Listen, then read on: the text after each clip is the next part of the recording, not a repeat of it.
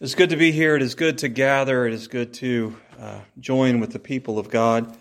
I have one announcement, uh, which is a pretty important announcement uh, for this week. Next week, time changes. We get an extra hour, as if we needed anything extra in twenty twenty. We get an extra hour next week. So please remember, if you still have clocks at home that have to be changed by hand, they do need to be set back one hour before you go to bed um, Saturday night. So um please remember that. Are there any other announcements today? If not, our call to worship comes from the book of Psalms. It is Psalm seventy-one, beginning in verse fourteen. But as for me, I will always have hope. I will praise you more and more. My mouth will tell of your righteousness, of your salvation all day long, though I know not its measure. I will come and proclaim your mighty acts, O sovereign God. I will proclaim your righteousness and yours alone. Since my youth, O God, you have taught me, and to this day I declare your marvelous deeds. Even when I am old and gray, do not forsake me, O God, till I declare your power to the next generation, your might to all who are to come. Your righteousness reaches to the skies, O God, you who have done great things. Who, O God, is like you? Let us pray. Our God and Father above, uh, since our youth, you have taught us, you have guided us, you have protected us, and you have led us to worship you. Lord, we are here today to do that very thing. You have called us into your presence today from, from wherever we find ourselves in life. In our lives, you have called us out of those places to enter this place, a place of rest, a place of peace, a place of worship, so that we might worship you. Lord, remind us why we are here, and remind us that you are here with us. And, and hear our worship, and may you be honored and glorified by it. Lord, we do worship you by the reading of your word, and also by the praying of that prayer that you taught us. Our Father, which art in heaven, hallowed be thy name. Thy kingdom come, thy will be done, in earth as it is in heaven. Give us this day our daily bread, and forgive us our debts, as we forgive our debtors. And lead us not into temptation, but deliver us from evil. For thine is the kingdom, and the power, and the glory forever. Amen. As we have read from Psalm seventy-one, we now have an opportunity to sing from it. So please take that green book there before you, Bible Songs, and turn to Bible Song number one fifty-one, The Aged Christian's Prayer. I will remind us that uh, as we sing, we do so in a talking voice, and, um, and that is to protect. Uh, but we are also called to worship God through singing. So let us stand and sing hymn or Bible Song one fifty-one, The Aged Christian's Prayer.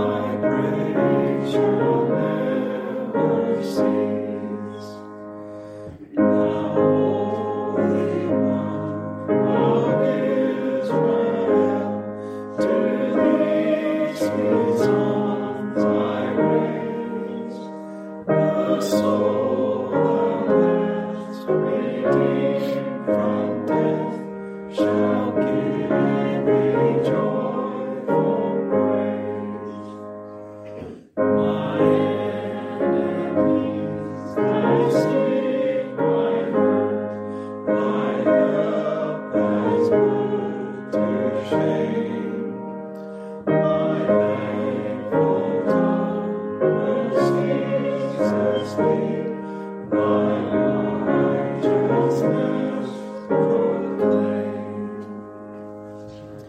be seated.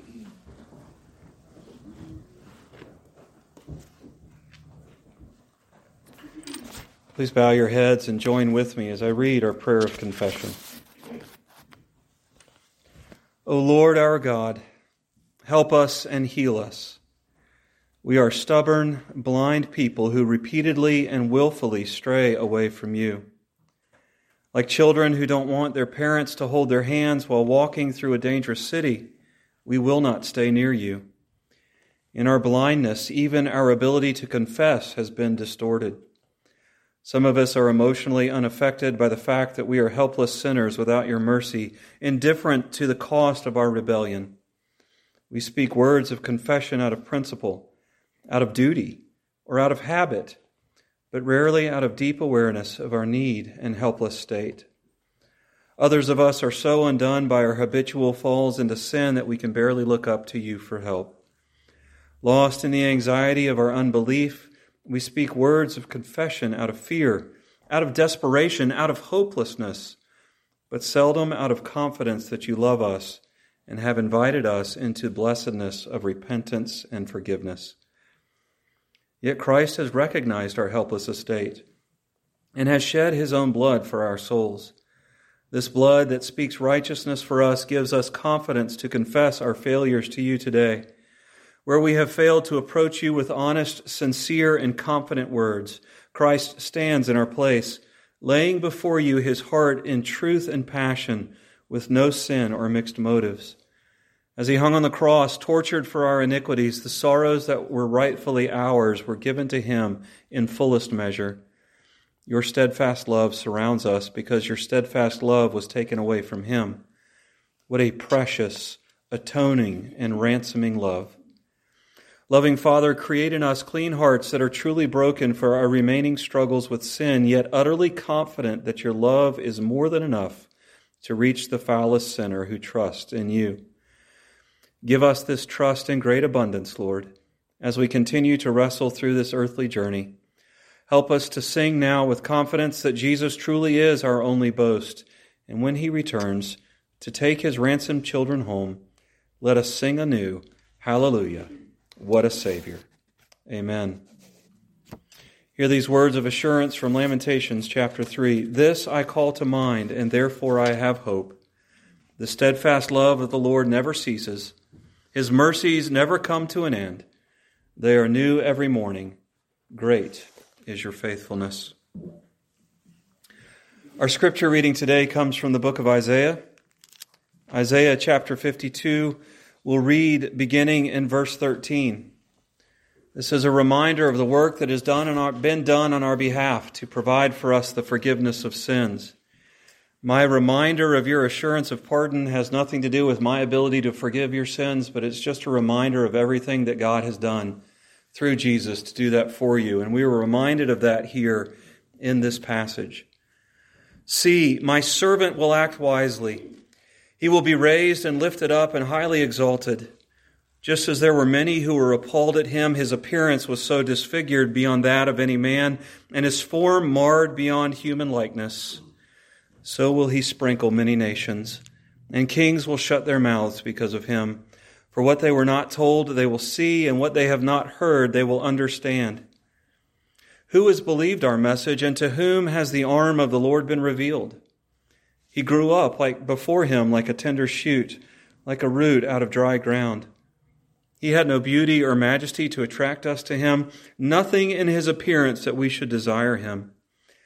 He was despised and rejected by men, a man of sorrows and familiar with suffering. Like one from whom men hide their faces, he was despised, and we esteemed him not.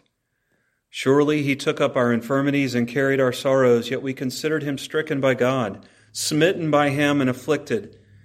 But he was pierced for our transgressions. He was crushed for our iniquities. The punishment that brought us peace was upon him, and by his wounds we are healed. We all, like sheep, have gone astray. Each of us has turned to his own ways, and the Lord has laid on him the iniquity of us all.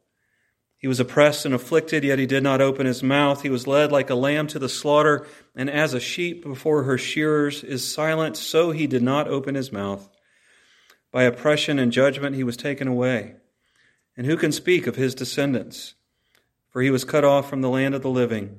For the transgression of my people he was stricken. He was assigned a grave with the wicked and with the rich in his death, though he had done no violence, nor was any deceit in his mouth.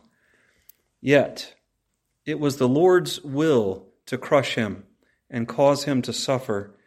And though the Lord makes his life a guilt offering, he will see his offspring and prolong his days, and the will of the Lord will prosper in his hand. After the suffering of his soul, he will see the light of life and be satisfied.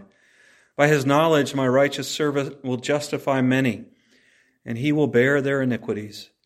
Therefore, I will give him a portion among the great, and he will divide the spoils with the strong, because he poured out his life unto death and was numbered with the transgressors. For he bore the sin of many and made intercession for the transgressors.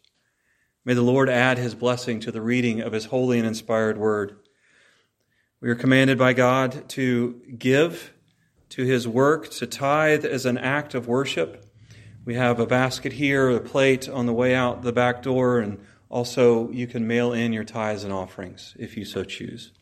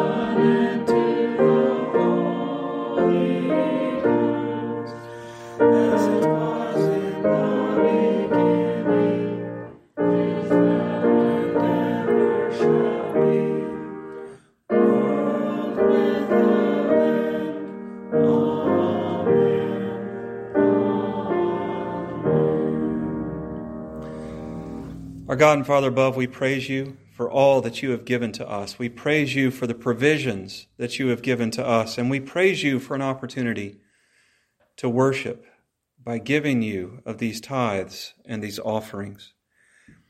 Lord, first and foremost, may you be glorified by what we give. And then may you take it and use it, multiply it so that the glories of your gospel might be proclaimed both here and around the world to those who are needy and lost. We pray this in Jesus' name. Amen. Please remain standing and take your maroon hymnal there, the hymn book, and turn to number two hundred forty. Holy Spirit, truth divine. We are dependent upon the Holy Spirit to have Christ's work applied to us. We are dependent upon the Holy Spirit for our daily walk. And so it is good to be reminded of the third person of the Trinity. So let us remain standing and sing hymn two hundred forty, Holy Spirit, Truth Divine.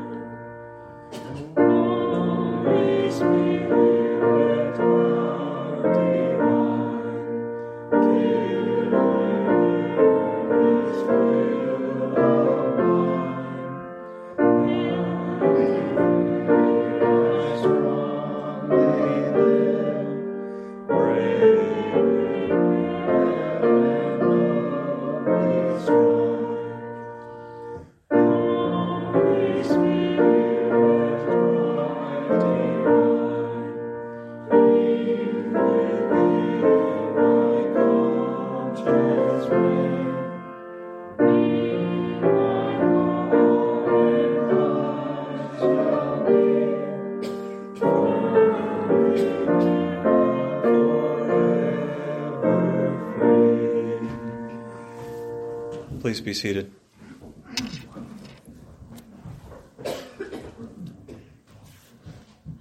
God has graced us with a revelation of truth, and He has graced us with the church that has summarized that truth for us in the Apostles' Creed, which is found in your bulletin.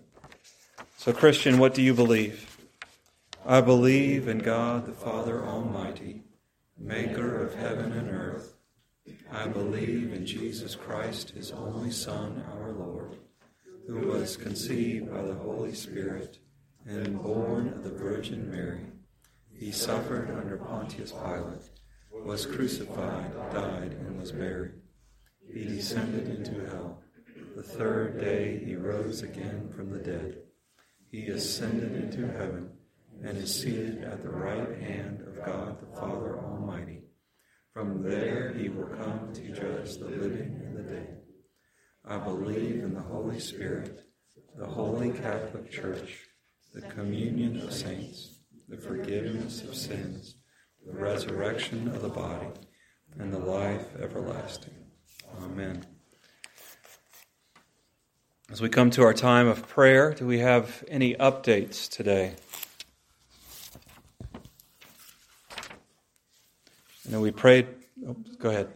Go ahead. Two Sundays ago, we did go to Greensboro, and we had a very, very nice, considering circumstances, beautiful short time with Ardie and Valley, and uh, I think it did him good.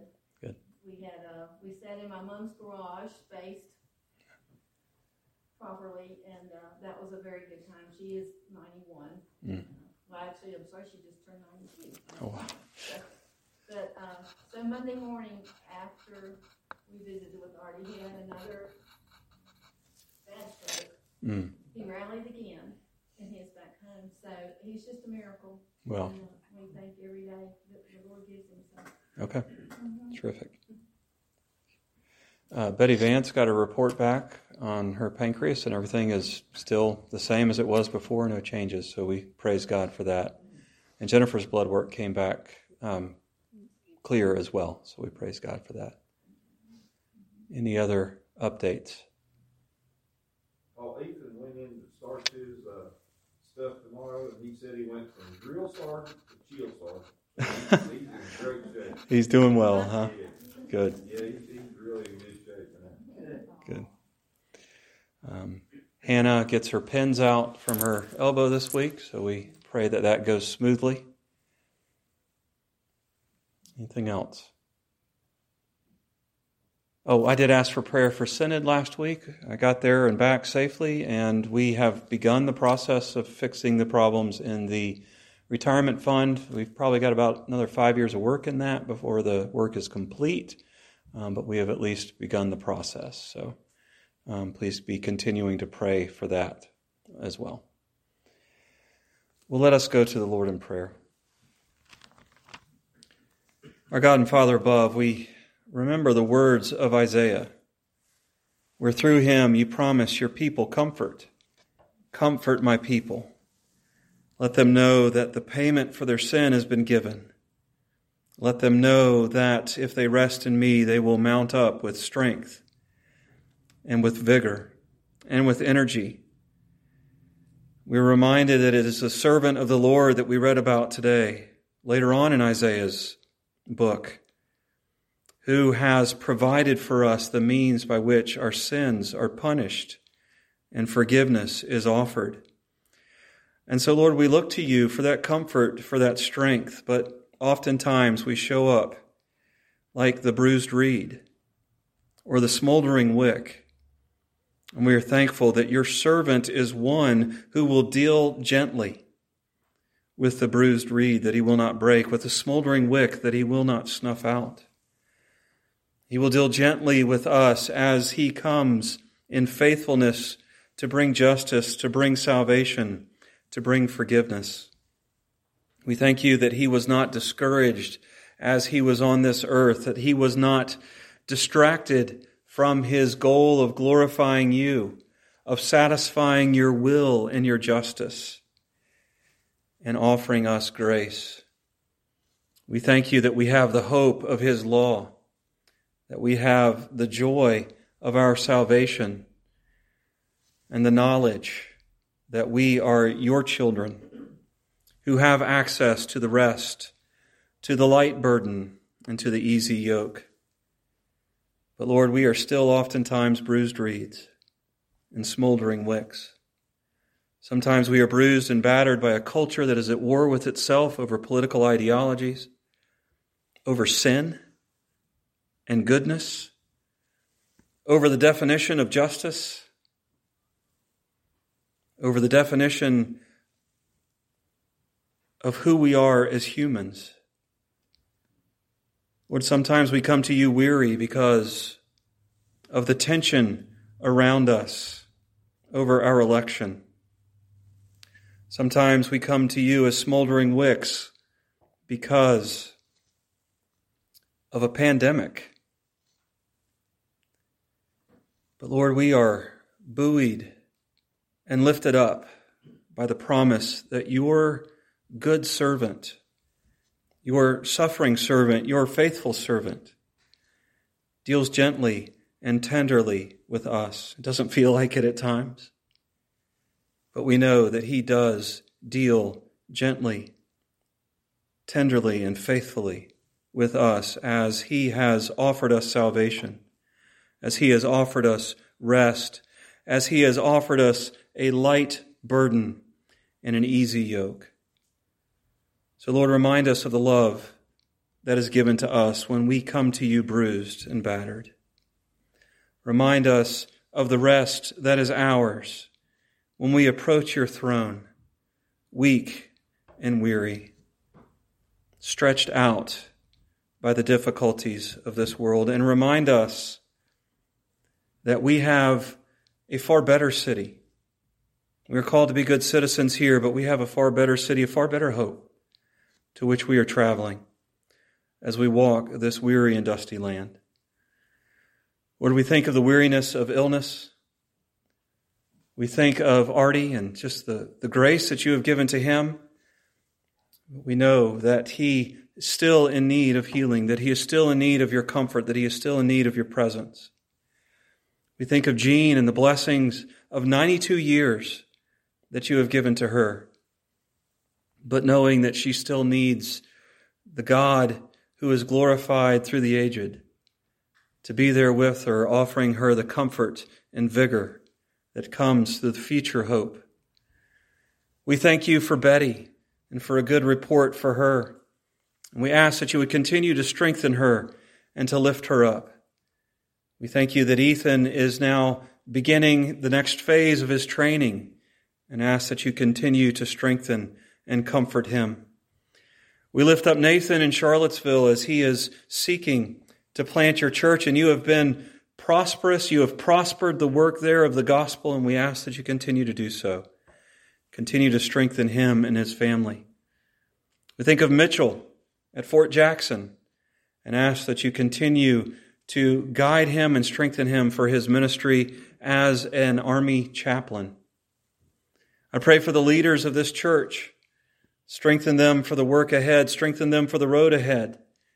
Whatever you bring to us, make us ready for it.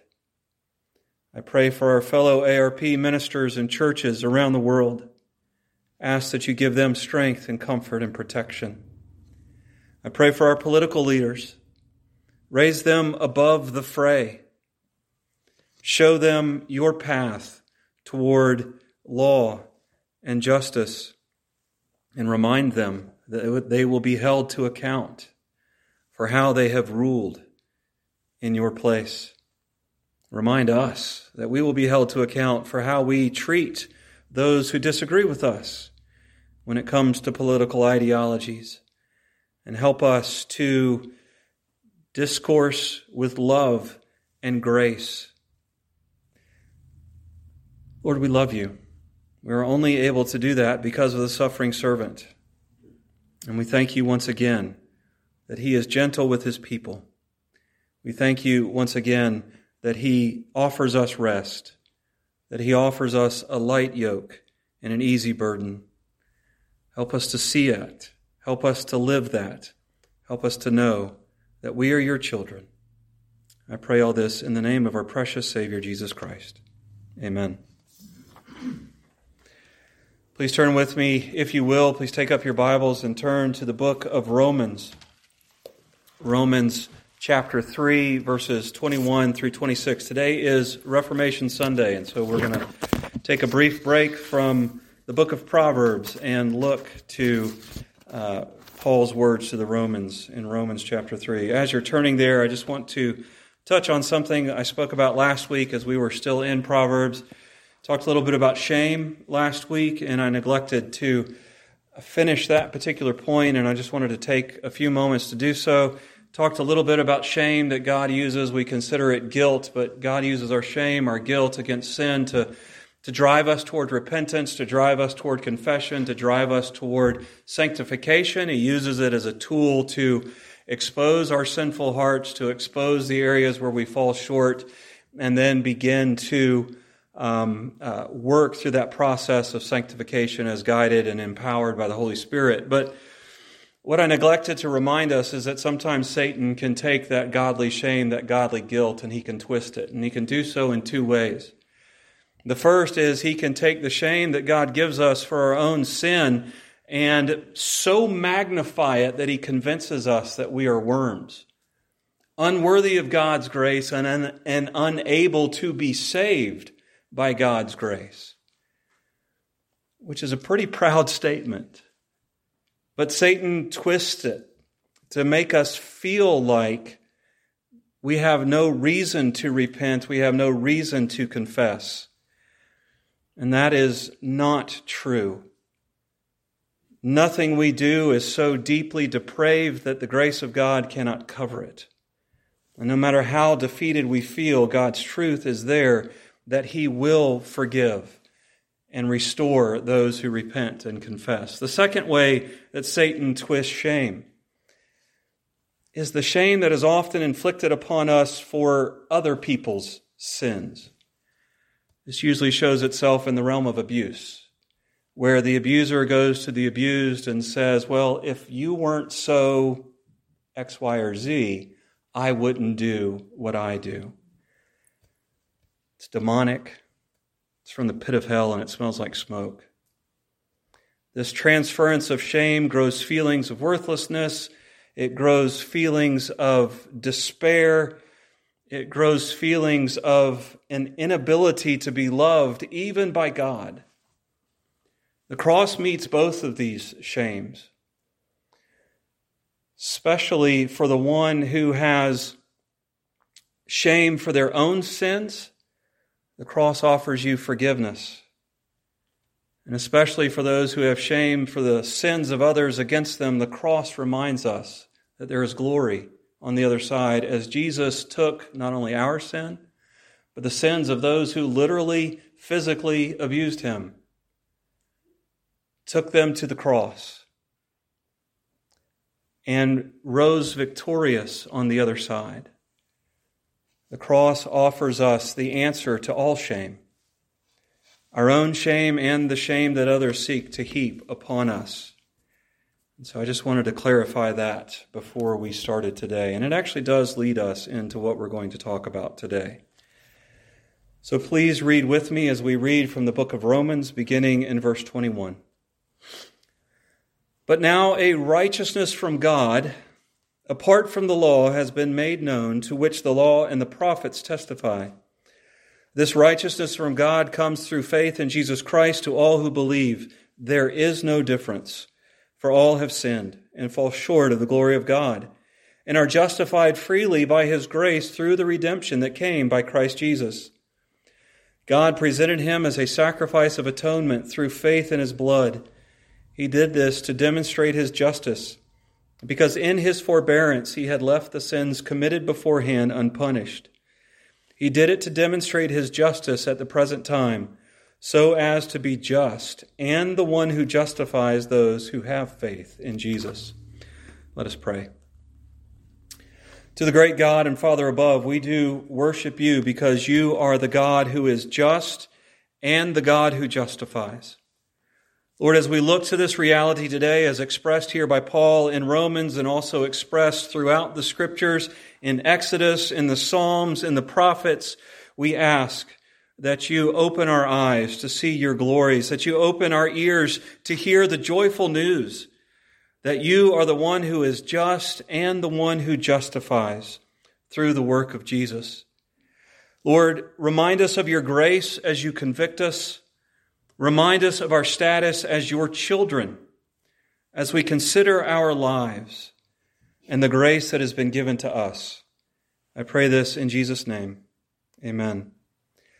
So in nineteen, in nineteen seventeen, in fifteen seventeen, Martin Luther walked to the door of the church that he served in Wittenberg, and he, and he nailed a document to that door. The document we now know as the ninety-five Theses, although in the original Latin it had a much longer name, so I thank God for summaries. These ninety-five statements in this document were designed to, to start a discussion in the church around, centered around the nature of forgiveness and repentance. Throughout the history of the church up until this point, with a few minor exceptions, the church had developed a theology that taught that righteousness was poured into us at our baptism. And we had a duty before God to hold on to that righteousness to the best of our ability to, through living a life that conformed to God's law. As they realized that that was a near impossibility to hold on to the righteousness that is given to us by God, they developed a system of what they called sacraments, a system of penance, a system of confession, a system of being able to re-grab the righteousness that we lose naturally throughout daily life. And Martin Luther became a, a monk, a minister in this system, and struggled greatly. It is said that he would oftentimes spend several hours in the confessional, only to turn around ten or fifteen minutes after having left to realize he either forgot something or had already sinned again, to spend another several hours. The, the abbot or whoever was in charge of the monastery finally had to put a time limit on Martin Luther so he would not spend all day in the confessional. As he considered this, As he considered the nature of repentance, as he considered the nature of righteousness, as he as he studied to teach the students there in Wittenberg, he became more and more convinced and convicted that there was something wrong with the system. And so he posted these ninety-five theses centered around repentance, which sparked the Reformation. That, as well as a couple other things, the technology of the printing press, the willingness of somebody to basically steal those ninety-five theses, translate them into German, have them printed and disseminated around the country within a year, sparked what we know as the Reformation. So today we are going to look at the fact that God is both judge and Savior, and to see how the atonement secures our justification in light of who God is. So first, God is our judge and Savior. If you have your Bibles, please take a moment to turn to the book of Exodus.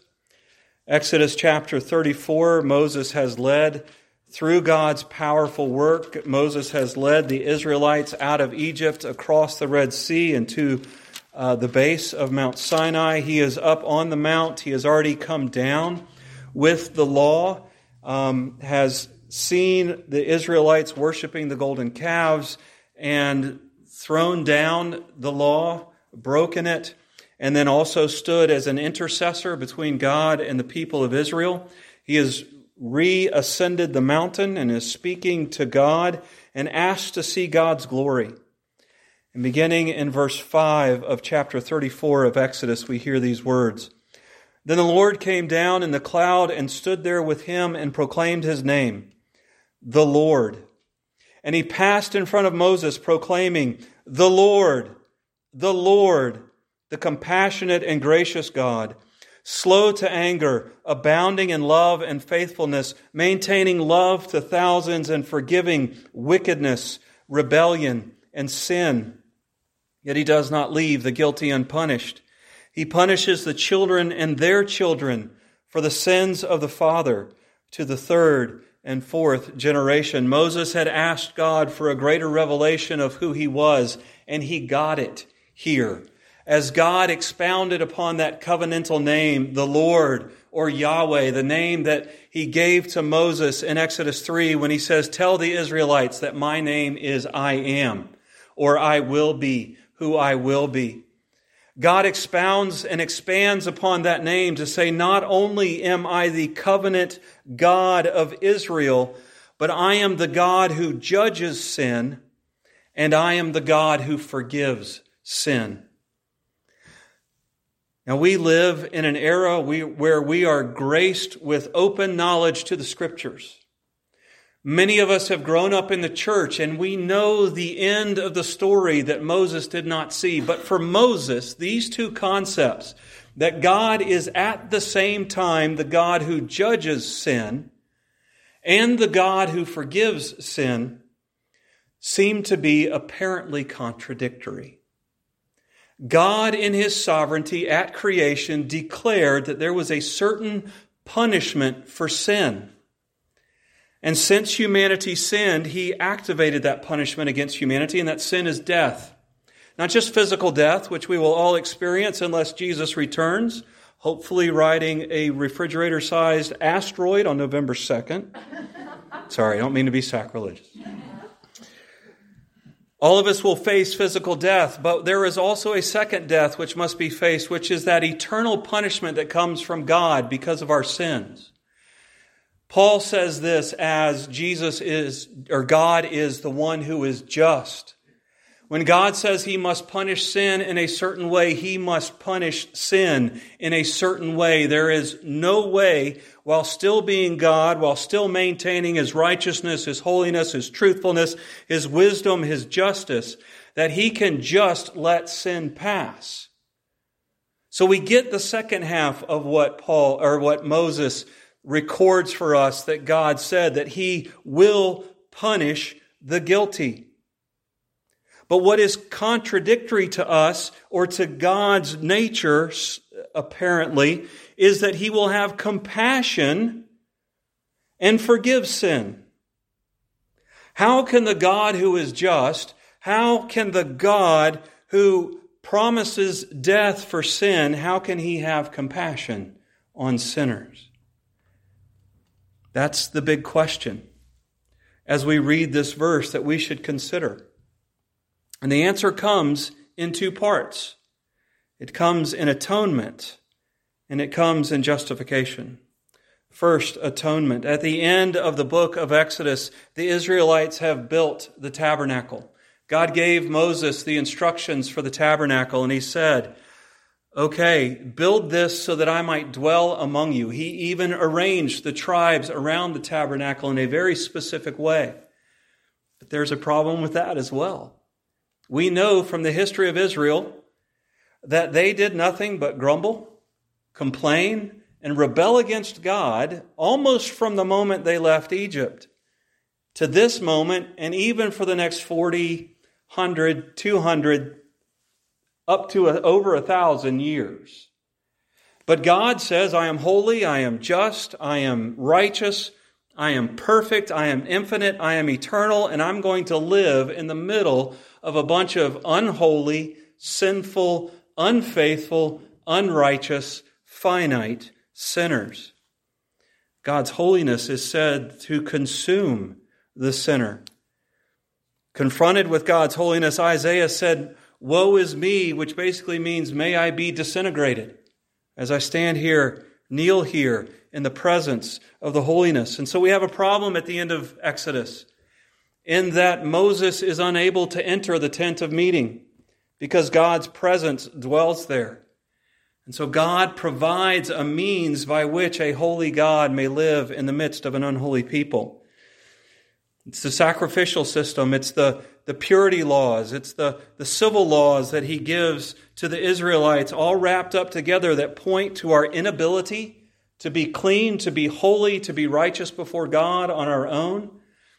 and then the sacrificial system that shows us the means by which we may be holy. And, and it all hinges, as much as we struggle with reading all the laws and the details in Leviticus, it's important for us to understand that everything in Leviticus, everything in the Torah, everything in the first five books of the Bible hinges on Leviticus sixteen and the Day of Atonement. In short, what happened on that day was a a, a bull was slaughtered, was was offered up in order to purify the priests so that they could then choose two goats. One of the goats had the sins of the Israelites confessed over it, and then was drug out and abandoned in the wilderness. The other goat was sacrificed. The blood was shed of this goat so that the Israelites' sins might be cleansed, might be atoned for. The goats stood in as substitutes for the nation of Israel to take the punishment upon themselves so that a holy God could live in the midst of an unholy people. But there's a problem with that, is there not? Because if we have a Day of Atonement today, we have to do it again tomorrow. Now, God was gracious to them. He only had them do the Day of Atonement once every year. But there were other sacrifices that would be given throughout the year for sin, for thanksgiving, for purification, for cleansing.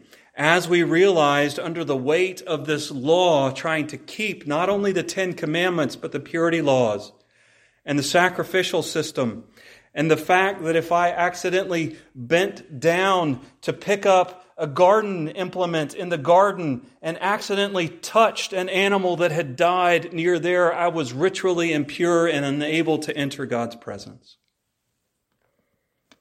Whether intentional sin or accidental contact with unclean things, I was unclean before God and could only be made clean through a cleansing or through a sacrifice. And that pointed forward to a time when Jesus came. And that's this is this is important for us to understand, because it it it helps us bridge this gap between the God who is just, and as Paul said, the God who is the justifier, the God who punishes sin, and the God who forgives sin. Just as those goats took upon themselves the sin and the punishment of the people, Jesus was led outside the city to the cross, to where for the sins of those whom God had chosen, for the sins of those who were faithful to God in embracing the salvation offered, God took our sins and not only confessed them over Jesus, but actually placed them on Jesus at the cross. He who knew no sin became sin for us. My sin, your sin, the sins of all the redeemed were imputed to Jesus. They weren't his. They were ours. Remember, God has to punish sin. And so he took ours and he imputed them. He placed them on Jesus on the cross and punished sin so that he could then pour grace out upon us to forgive sin.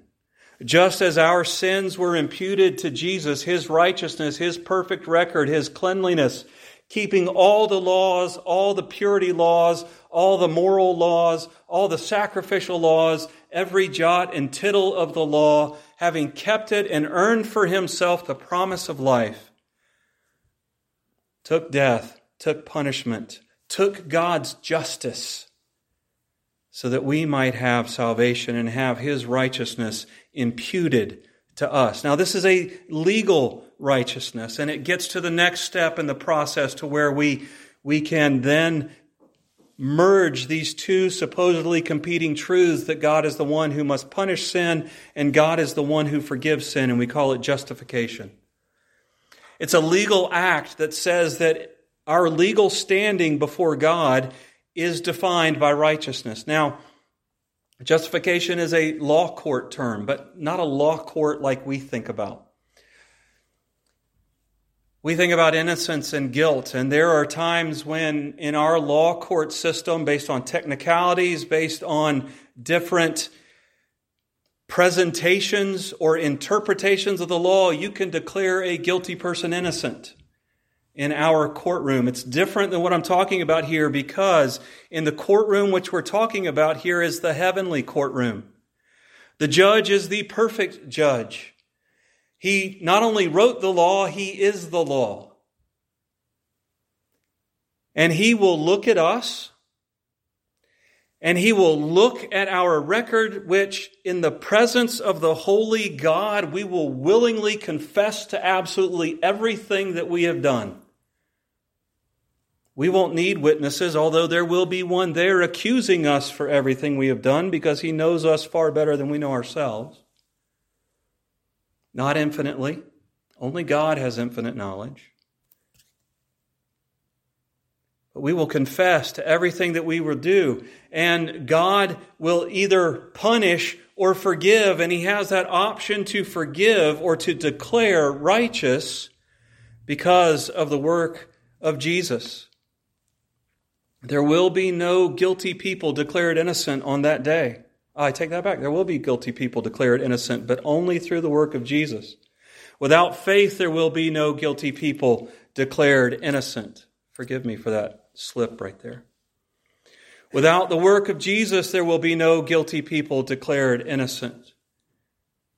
Without embracing that through the power of the Holy Spirit, there will be no guilty people declared innocent. But the joy is that in that heavenly law court, those who embrace the message that Jesus has provided atonement for his people, they will be declared righteous before God. Now, we still do the work of sanctification. This is a legal righteousness. The idea of moral righteousness in the process of sanctification is a sermon for another day. Actually, it's a sermon for almost every Sunday. But this is the reality that Luther was struck with. Having grown up being taught that righteousness was poured into him and that he could lose it, he lost all hope as he understood what the Scriptures teach about our heart. We cannot hold on to righteousness on our own. So he took this and saw the teaching that was in the Bible and had been in the Bible for generations, that you do have a just God who is a justifier at the same time. And that can only be true through the work of Jesus. So we see that God is judge and Savior, and he is able to be both at the same time through justification and through atonement.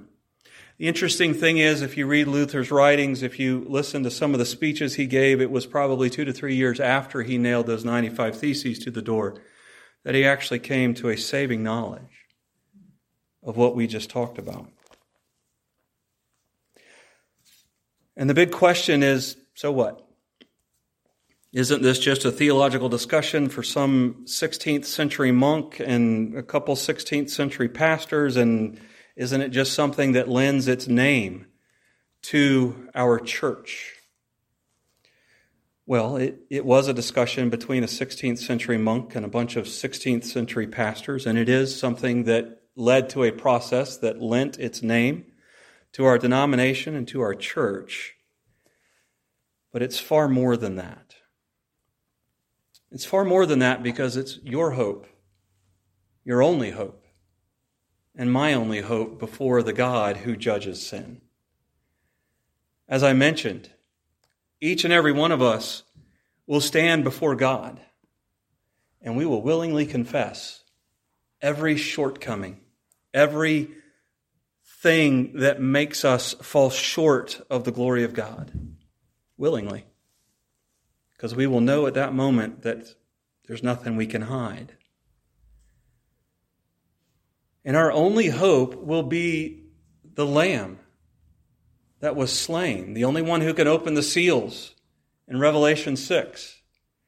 That will be our only hope as we stand there before God. His righteousness is the only means by which God will be able to say, welcome and well done. His blood shed for the forgiveness of sins is our only hope to hear God say, you are my child. But it's more than just your hope and my hope. it's their hope as well. Regardless of what you think about the statistics, there are people dying today. Even if we didn't have a pandemic, that statement would be true. But the problem is, many of these people do not have access to things that people in the future did. Because as a pastor, it used to be, I could be called to the hospital to come talk with or to pray with somebody who was dying. For the most part, I don't have that option anymore. Which means, it's going to sound harsh, which means that your neighbors, your family, your friends, my neighbors, my family, my friends, are going to the hospital without an opportunity to hear this message. That is their only hope. Now, I know God can work in mysterious ways. Don't want to deny that. There are nurses, there are doctors there who will violate contracts, who will violate their rules of employment in order to share the gospel. I realize that. I understand that. But how many opportunities have I missed to share this message with people who may enter a hospital for the last time? This is not just a theological discussion. This is not just a, a, a bunch of scholars and professors sitting around thinking big words that they can use to sell dictionaries. This is life. This is hope. Let us pray. Our God and Father, we do thank you for Martin Luther and for the other men that we don't know their names, that you raised up to come to very similar conclusions around the same time that he did. We think of people who came before him like Jan Hus, Wycliffe, people who came after him like Calvin and Beza, people that stand in pulpits today and proclaim the truth of atonement and justification through the cross. Make each and every one of us bold for that. Help each and every one of us understand that these are not just concepts, but the atonement and justification is life, and it is life eternal.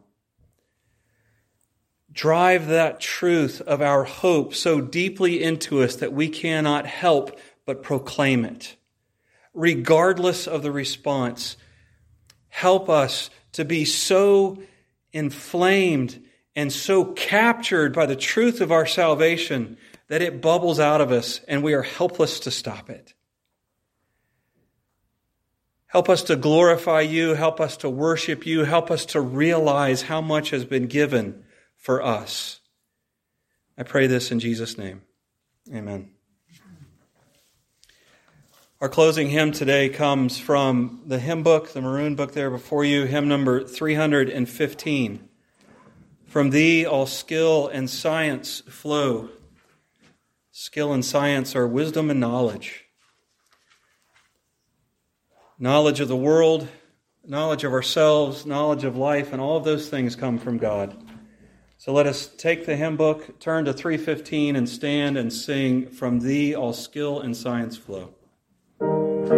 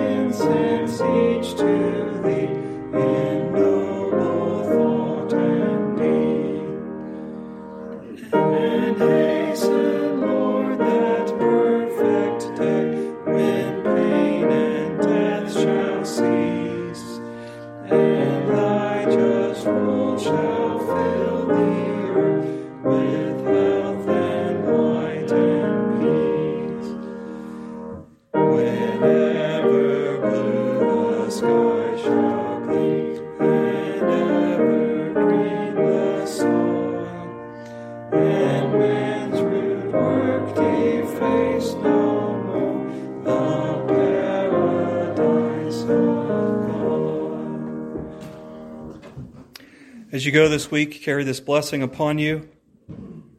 May the God of hope fill you with all joy and peace as you trust in him, so that you may overflow with the hope by the power of the Holy Spirit. And we pray with the saints, come quickly, Lord Jesus. Amen.